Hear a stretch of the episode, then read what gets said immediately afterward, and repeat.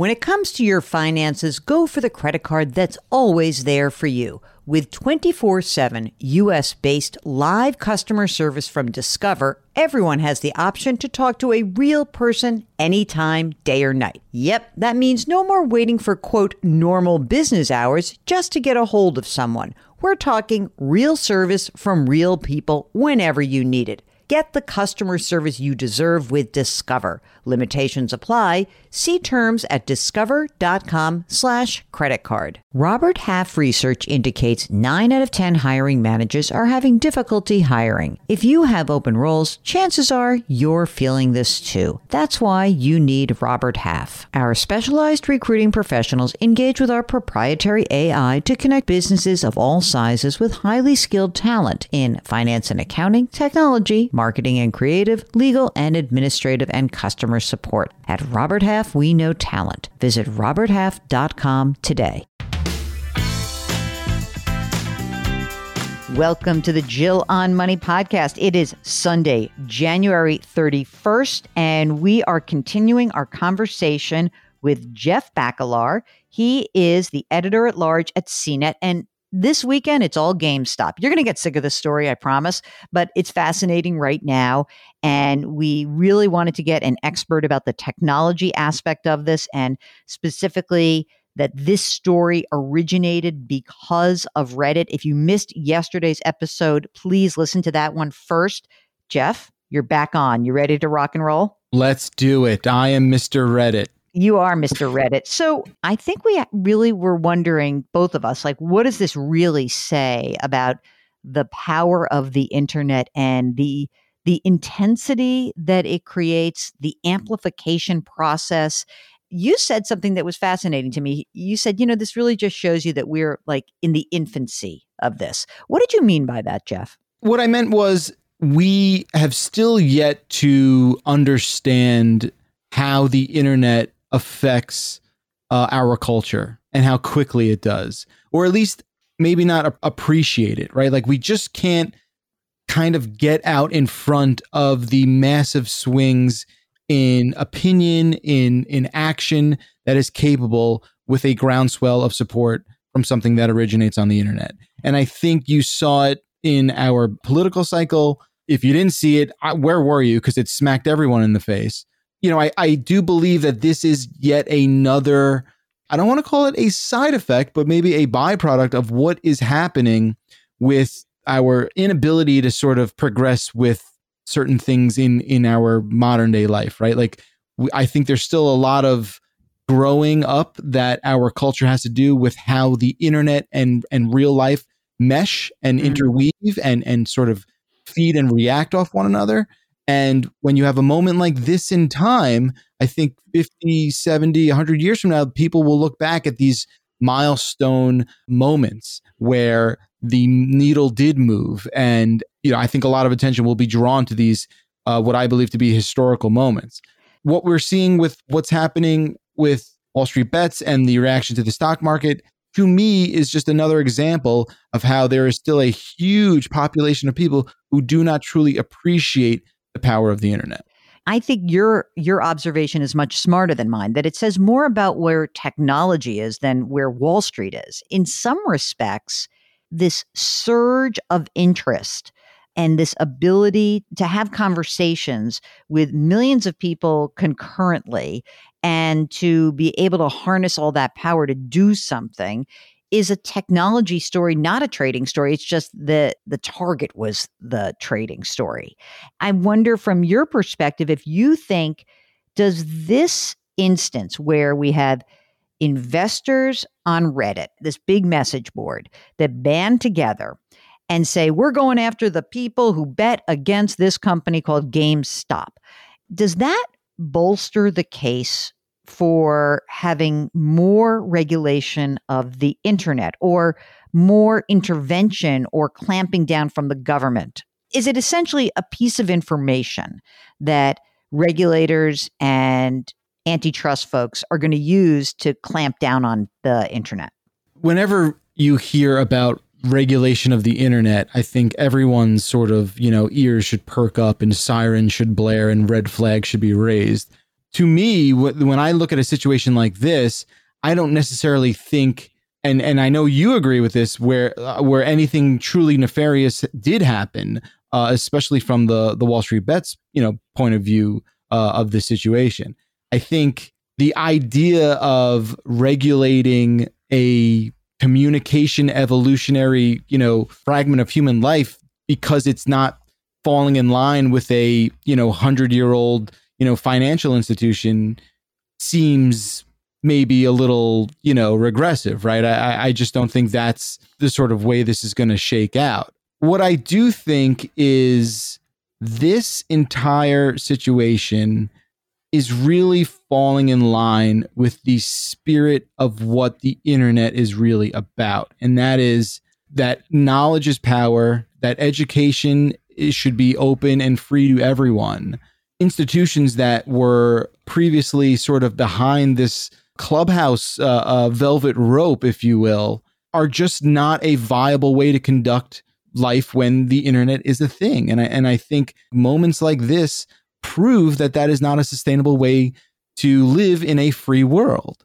This shows that, you know, you cannot have these institutions and and their privilege operate in the way they do and think that you're just going to be able to get away with it for as long as they have been. Okay, so there are some that I've spoken to because you know, I think Wall Street has such entrenched interests. And, you know, I know that we have seen the story play out as David versus Goliath. Like, hey, it's a small retail investor putting it to the short seller, which may be true. And I'm psyched about that because big, re- big investors have always had the advantage, right? What if we come to find out, Jeff, that on this subreddit, we actually had big investors? We had some hedge fund people who were helping to rile up the crowds. I think that that's going to be a regulatory focus because that is actually not seen as a kosher thing when it comes to securities. Then I wonder is Reddit going to be forced to moderate some of the stuff or find out who these people are? It's a good question. I I I mean again like uh, and you know more about this than I do is that considered what is that considered and how is that different from what happened on WSB? Well, for example, if the subreddit people if they had non material, non public information and they were putting it out into the community, then securities regulators would be like, oh, that's insider trading. Bang, you're slapped, right? Sure, sure. But there is there are some securities rules about market manipulation. So let's say that like maybe you are Michael Burry, the guy from The Big Short. Maybe you did buy GameStop because you thought it was a good business, or maybe you were this this other guy from Chewy.com, right? Maybe these guys really had fundamental issues that they were doing, but maybe other people who had long positions, meaning they bet that GameStop was going up, used that subreddit as a means to try to manipulate the market. Then I think the securities regulators actually have a place to step in here. That's going to be an interesting part of this.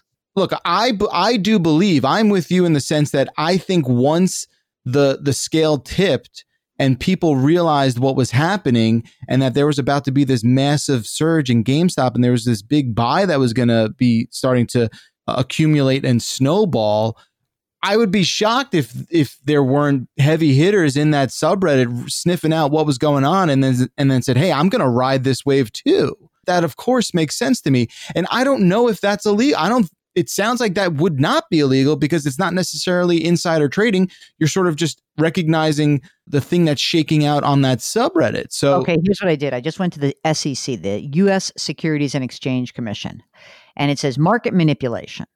Market manipulation is when someone artificially affects the supply or demand for a security. For example, causing stock prices to rise or fall dramatically. Okay, that's market manipulation. That's a definition. Now, here it mm. is. Hmm.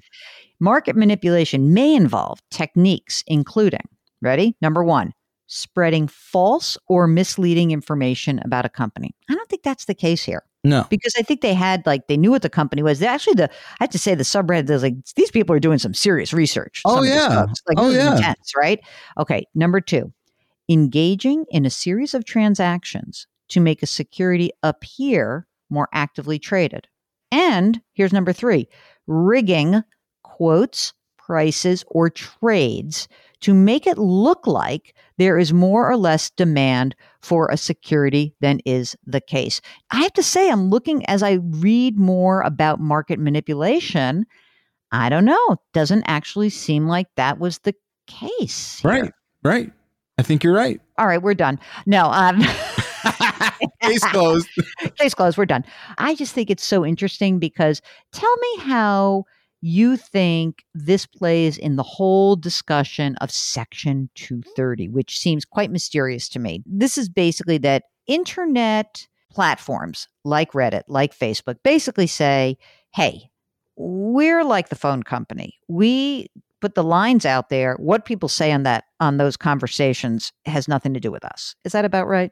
Well, the big issue uh, and the reason why we've seen a lot of that in the news lately is obviously because of what has transpired with, you know, actual violence in in the real world, right? And and actual nefarious uh, and dangerous uh, incitings of violence. So I think, you know, that was the straw that broke the camel's back in in a lot of the deplatforming that you saw in in recent months, right? So I think that conversation gets a lot more complicated as you get to the more granular, you know, specifics.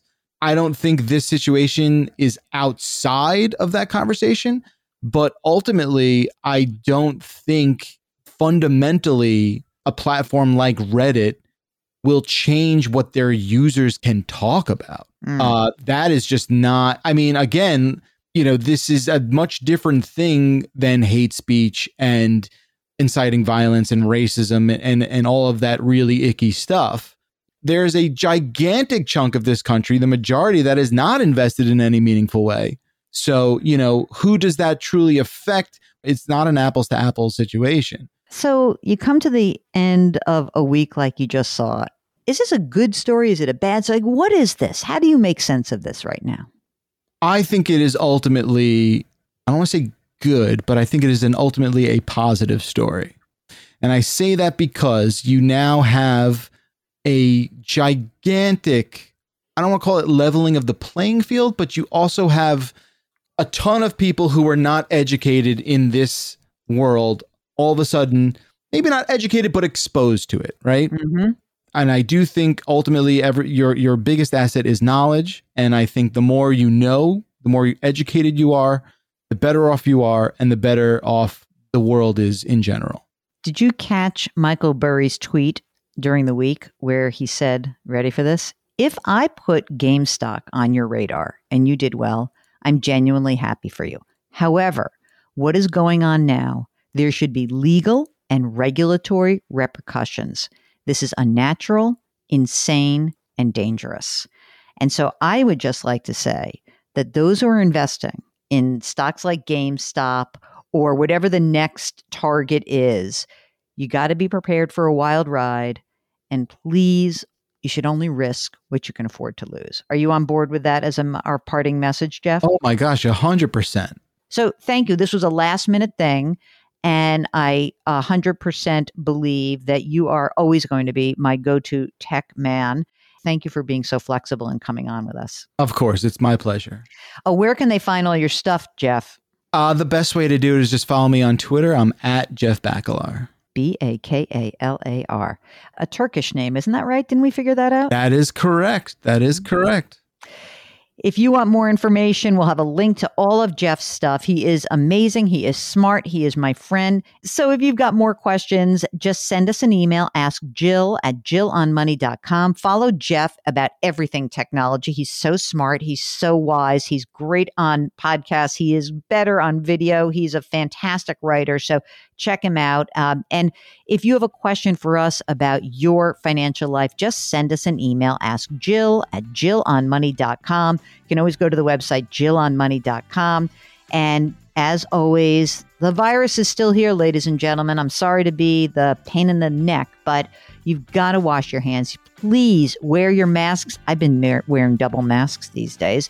Maintain your physical distancing. Put your hands metaphorically on someone's back. Do something nice for someone else today. Our music is composed by Joel Goodman. Mark Talercio is our executive producer. We're distributed by Cadence 13, and we are most grateful that you are listening to us every single day. Grit, growth, grace. Mark hates that. We'll talk to you tomorrow.